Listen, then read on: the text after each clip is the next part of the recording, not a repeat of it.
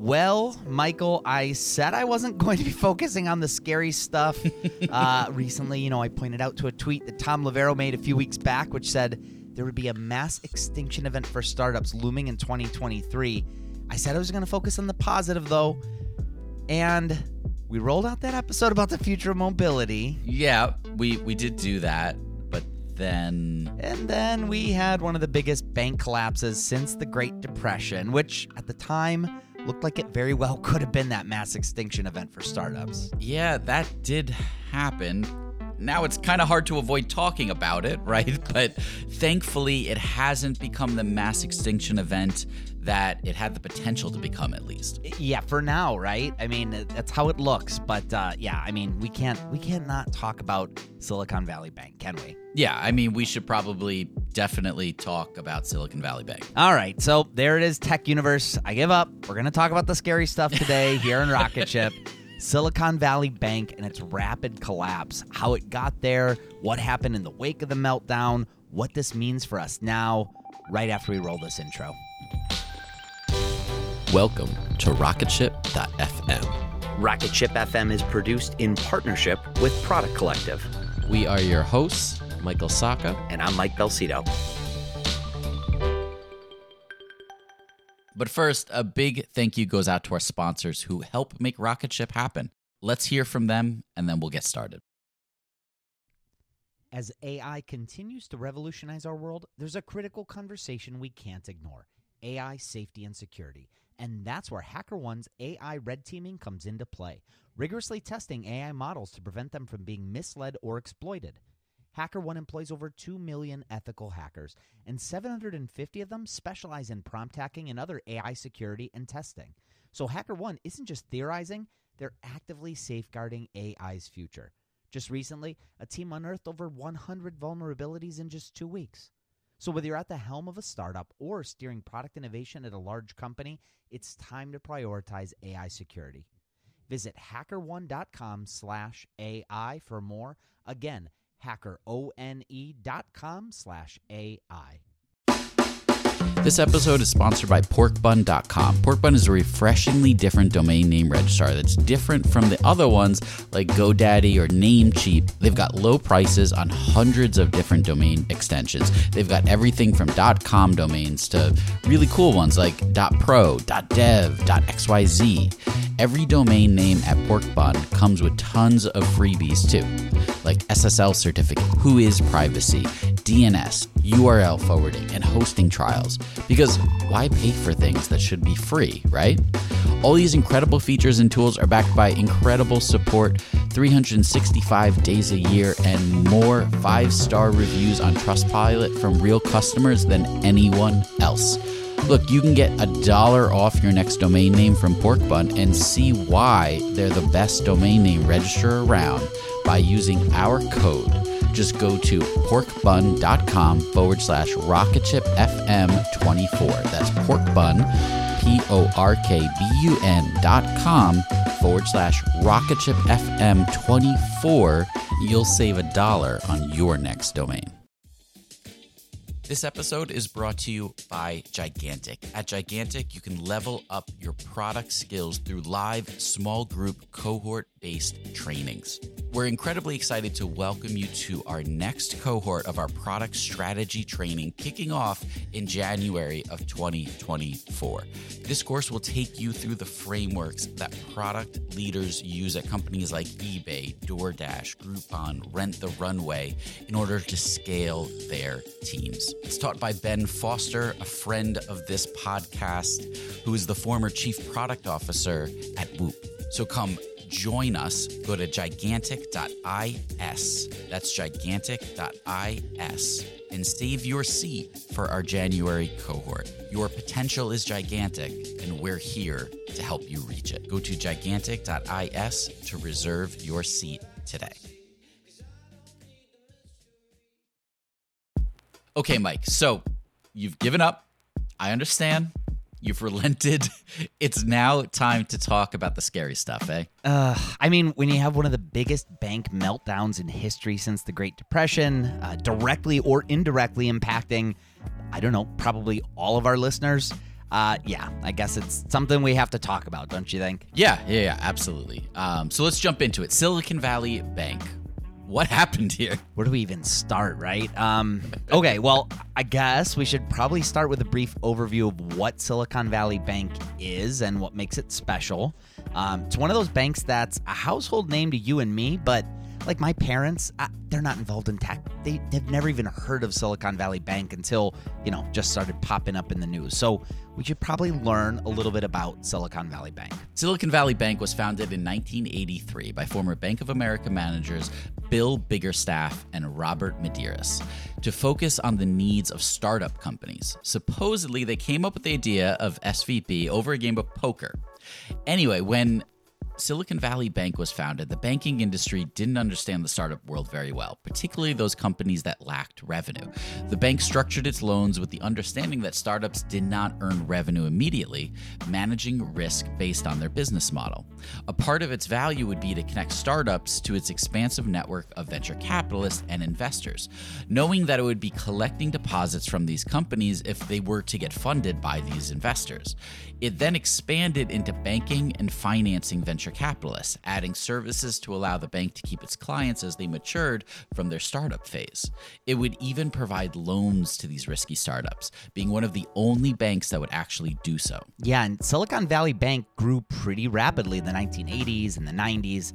Uh, of course, it took a big hit when the bubble popped in the early 2000s, but the bank survived and it continued to solidify itself as a mainstay for startup companies that needed a bank.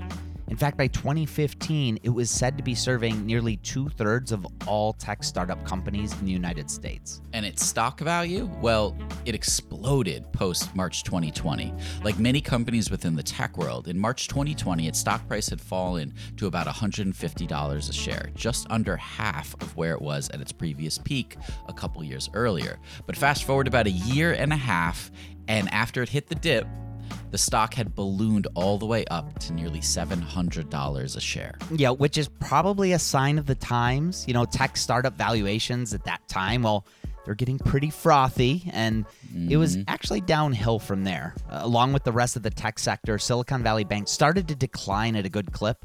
By the end of 2022, it was less than one third of where it was at the peak, just over $225 a share. In fact, it actually was one of the worst performing stocks of 2022. Yeah, just one month ago, Jim Cramer I don't know. He actually liked the stock. Stock was the fourth worst performer in 2022. I think the fears were not justified, and it's a very compelling situation. Hey, by the way, long-term private equity and venture capital, they're not going away. Being the banker to these invest, immense pools of capital has always been a very good business. Stock's still cheap. Okay, just wow. I, I don't really know what to say here, right? It, the stock is still cheap, uh, according to Jim Cramer.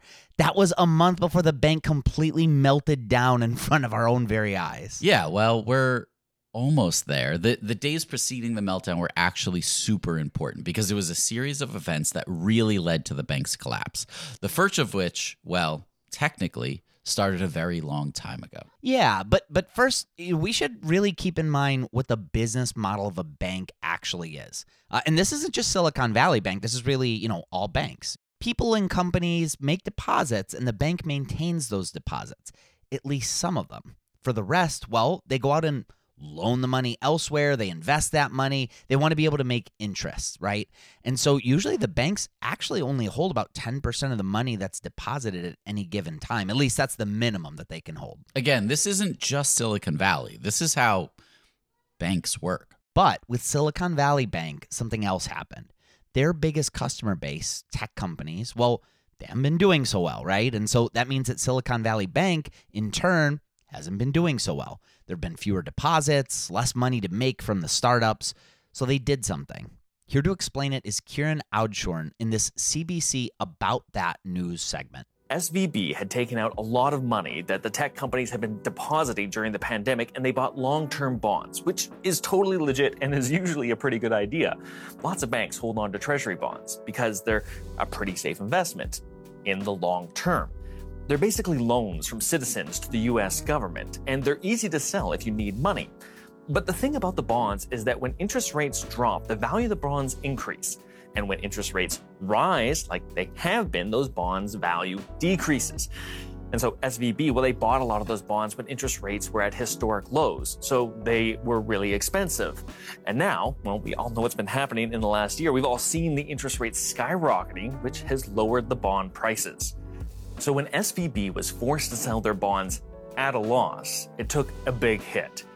Then it announced that it needed to raise more than $2 billion to keep up just with withdrawals. And that's when investors and venture capital firms really started sweating. So, the thing that Silicon Valley Bank did by purchasing these treasury bonds, it seemed like a smart strategy at the time. But they, more than anybody, should have known of the risk that interest rates would eventually go up. And that's exactly what happened. And when Silicon Valley Bank announced that it would be selling some of its equity to raise cash, that freaked investors out big time. Yeah, almost immediately, shares of Silicon Valley Bank began to crash. The stock plummeted 60% in afternoon trading on March 9th. This is in spite of its CEO, at least at the time, uh, trying to calm investors down. Uh, Greg Becker had urged investors and customers on an emergency Zoom call, quote, "My ask is to stay calm because that's what's important. We have been long-term supporters of you. The last thing we need you to do is panic." And then everyone panicked. Here's CNBC's Deirdre Bosa as she joined CNBC's Brian Sullivan on a CNBC Last Call segment that very same day. And now you have a moment where you said it, Brian. A lot of people here don't want to use those words bank run, but it certainly looks like it with more and more founders coming out and saying that maybe they should be pulling out their money. And what I'm hearing is that even if the capital structure, even if the capital requirements look good, and they do at Silicon Valley Bank, no one wants to be the last one to panic. No one wants to be the last one out. As Deirdre said, nobody wants to use the phrase bank run, but there was a bank run. the first fund that I heard urging its founders to pull their money out of Silicon Valley Bank was Peter Thiel's founder fund. And why am I not surprised? yeah, seriously. I mean, look, it's a tough situation to be in, especially if you're a startup. I mean, for the startups that have their cash in the bank, only the first $250,000 is covered by the FDIC, uh, which is, you know, essentially insurance that the government provides to protect that money. In a bank collapse, that money's protected, but above and beyond that, it wouldn't be. So if you're in a company that has $10 million in the bank and let's say you need to meet payroll next week, heck, your payroll alone might be above $250,000. So not being able to access the cash beyond that, it's a scary proposition. For sure. Whether it's warranted or not, when you start hearing of other startups pulling their money out, it feels like you should too, right? Just to protect yourself and your company. And that's exactly what happened. But it went from a few companies doing it until a massive company started doing it until the close of business day. And the bank run was on. It was the very next day, March 10th, when the collapse became official. Here's a Wall Street Journal segment how Silicon Valley Bank collapsed in 36 hours and what happened next. The next day, the bank's stock price went into free fall as customers tried to withdraw $42 billion in deposits. SVB ran out of cash. All of a sudden, everyone's saying, Whoa, wait a minute, this bank is risky. The bank has enough money to cover deposits if they come out in sort of a peaceful, orderly fashion. When everyone's racing for the exits at once, it doesn't. That day, regulators seized the bank. The FDIC said in a statement that customers would have full access to their insured deposits in three days. But the bank had more than $151 billion worth of deposits at the end of 2022 that weren't insured. They were over the $250,000 limit. Silicon Valley Bank had collapsed, seemingly in the span of less than 48 hours from the first domino falling. More on what happened after the government took over the bank after a short break. When Rainn Wilson realized he had a special gift for talking people to sleep, he had two choices: construct a massive speaker that would blast his voice to every person in the country, or invent a talking pillow. AT&T Business eventually talked him into the pillow thing. And backed by a reliable network, the only network with built-in security controls, Sleep with Rain was a hit. Take your ideas to the moon and beyond at business.att.com. That's business.att.com. This episode is brought to you by Yahoo Finance. Wouldn't it be great if you could see all of your investment and retirement accounts in one place? With Yahoo Finance, you can consolidate your views with multiple accounts into one hub and access the expert analysis you need to tend to your entire portfolio with confidence. Honestly, this has been a lifesaver for me. I've used Yahoo Finance to consolidate all of my various 401k and investment accounts so I can see everything all in one place. And it makes it incredibly easy to manage. So if you're struggling with that, check out Yahoo Finance. For over 25 years, Yahoo Finance has been the brand behind every great investor. You can securely link your brokerage accounts for a unified view of your wealth, including your 401k and other investments. A comprehensive perspective is what sets apart a great investor, and that's how Yahoo Finance ensures that you have the insights to look at your wealth in its entirety. So go to yahoofinance.com that's yahoofinance.com, the number one financial destination. Before the break, we learned a bit about Silicon Valley Bank and what led to its eventual collapse on March 10th. That's the date that the government took over the bank, assuring those with deposits of $250,000 or less that their deposits would be covered and available to them as early as Monday morning. But what about those with deposits over the limit? Which, let's be honest, that's most of Silicon Valley Bank's customer base. They're businesses, right? I mean, most of them are venture backed companies who had raised millions of dollars. At the same time that the government took over the bank, it was an open question. At, at the very least, depositors were told they would receive a receivership certificate for the remaining amount of their uninsured funds. As the FDIC sells the assets of Silicon Valley Bank, future dividend payments may be made to uninsured depositors. But this uncertainty, it really just exasperated the panic that everybody was already feeling. I mean, many companies had payroll that needed to be run. You need cash for payroll, not receivership certificates. So March 10th was not a very good Friday at all. I mean, many entrepreneurs, like the one you're going to hear in this WFAA ABC news segment here, they were frankly scared. We're trying to save our seed round. It's most of our VC capital um, that we were we just raised a seed round. All our money is in the bank. I don't know how we're going to do our payroll. I don't know what we're going to do now. Even with the government taking over the bank, there was a lot of uncertainty. March 10th was a Friday, so the entire weekend, the Twitterverse, cable news, online media, if you were in the tech world, you were probably bombarded with story after story pontificating of what might happen on Monday. And many people were painting a pretty dire picture if the government didn't cover all deposits, not just those that were insured, but all of them. Because if they didn't, the impacts would be felt in so many places. I mean, we already talked about companies not making payroll. Uh, as many companies and payroll processors, they bank with Silicon Valley Bank. But think of everywhere that money touches. Uh, as an example, Etsy, they made an announcement that payments to sellers on their platform would need to be paused. Um, you know, things had a chance to get really, really bad. Jason Calacanis on his Twitter had tweeted over the weekend in all caps, mind you. On Monday, 100,000 Americans will be lined up at their regional bank demanding their money. Most will not get it. This went from Silicon Valley insiders on Thursday to middle class on Saturday. Main Street finds out Monday. Mm, yeah, he also posted a post apocalyptic looking picture that was captioned, Who else is going to buy some guns, provisions, and gasoline tomorrow? He took that tweet down, saying it was only a joke, but people like Jason have been criticized for sort of fanning the flames here. Yeah, we maybe don't need the tweets that suggest people go out and purchase guns and provisions. No, definitely not. Um, to be fair, though, I mean, look, this was a crazy situation. I don't think Jason was wrong for his other dramatic tweets. Uh, the situation was pretty drama filled, and he, he knew that that particular tweet was wrong, and that's why he deleted it. So I don't know, onwards, I guess. Yeah. So that weekend was really filled with a lot of unknowns. We didn't hear much from officials on Saturday, but we finally did on Sunday. Here's President Joe Biden with his announcement made on Monday. All customers who had deposits in these banks can rest assured. I want to rest assured they'll be protected and they'll have access to their money as of today. That includes small businesses across the country that bank there and need to make payroll, pay their bills, and stay open for business. No losses will and I want this is an important point. No losses will be borne by the taxpayers. Let me repeat that. No losses will be borne by the taxpayers.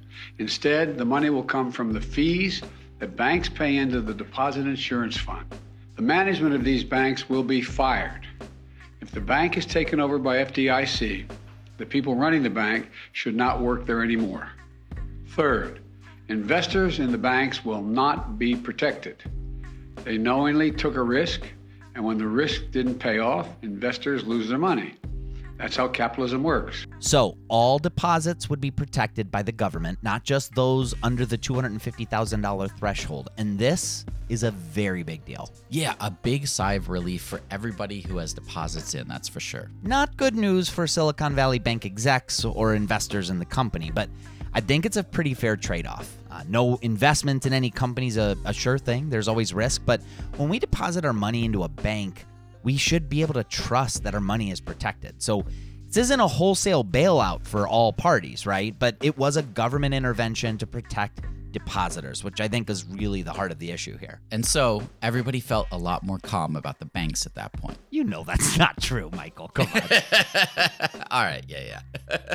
I know it's not the case. In fact, it was on that very day that Joe Biden made his announcement where another bank, Signature Bank, a crypto friendly bank who was going through a very similar bank run, announced that it would be shuttering and would be taken over by the federal government as well. Yeah, and we could do an entire episode on Signature Bank's demise too, but look, it's safe to say that despite the government stepping in and assuring depositors their money was safe, seeing two major banks collapse in a matter of days, particularly those who served a good portion of the tech sector, what's kind of leaving everybody a little shell shocked. As for what happens next with Silicon Valley Bank, well, the government essentially stood up a brand new company that's servicing all of Silicon Valley's bank's customers. Basically, a brand new Silicon Valley Bank. And that bank is being led by its new CEO, Tim Mayopoulos, a very experienced banking executive who was, at one time, the president and CEO of Fannie Mae. But he also knows the tech sector very well. Yes, and he posted this open letter to customers, which uh, I'll read here. I'll do my best Tim Mayopoulos uh, impression here. We are doing everything we can to rebuild, win back your confidence, and continue supporting the innovation economy. We recognize the past few days have been an extremely challenging time, and we're grateful for your patience. We are open for business and hard at work bringing all the systems and solutions back online to support you. We're making new loans and fully honoring existing credit facilities. The number one thing you can do to support the future of this institution is help us rebuild our deposit base, both by leaving deposits with Silicon Valley Bridge Bank and transferring back deposits that left over the last several days. As stated in yesterday's announcement, depositors have full access to their money, and new and existing deposits are fully protected by the FDIC. If you, your portfolio companies, or your firm move funds within the past week, please consider moving some of them back as a part of a secure deposit diversification strategy. We are also open for business for any new customers. We're actively opening new accounts of all sizes and making new loans. Please reach out to your Silicon Valley Bank team with any questions. We will be sharing more updates as we continue to work and support the innovation economy. There it is. That was the letter. All right. So, Silicon Valley Bank is back and open for business. Well, yeah. I mean, at least while they try to find a permanent buyer for the bank, that process is still ongoing.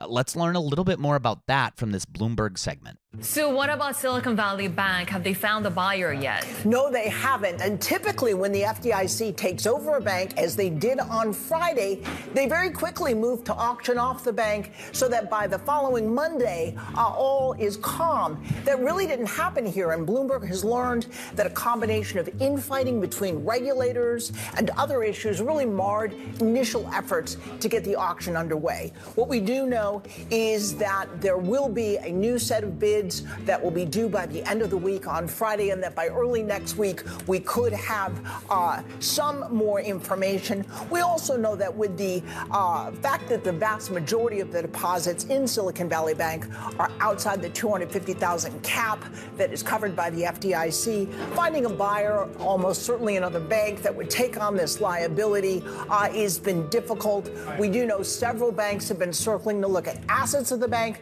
such as its loan book, such as its wine business. So again, bids due on Friday, and we should have some news by early next week. So maybe there will be some news very soon. And hey, buy Silicon Valley Bank and get some wine as a bonus, I guess. I don't know. well, their wine banking business. But yes, it sounds like other major banks are considering making offers, and we'll see where they end up. So, what now? What does this all mean for banking? What does this mean for the world of tech? All of that after one more break to hear from our sponsors.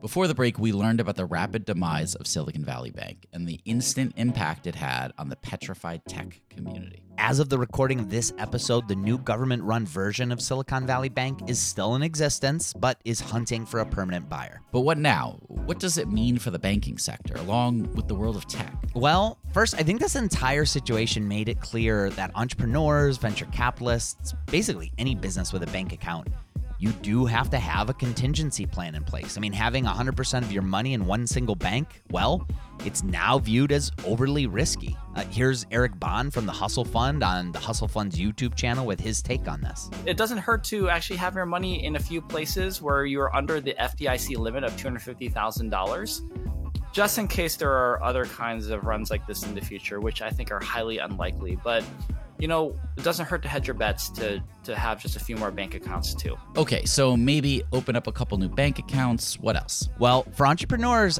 I think this also shows that there may be elevated risk in having your money at I don't know, like unconventional banks. I say unconventional for Silicon Valley Bank because its business model was such that it served mostly companies, not so much consumers. Because of that, the vast majority of its holdings were in deposits above the FDIC insured limits. Dion Rabouin of Wall Street Journal talks about this issue and others here on his YouTube channel. Silicon Valley Bank had what folks on Wall Street call idiosyncratic problems, meaning issues that were unique to them.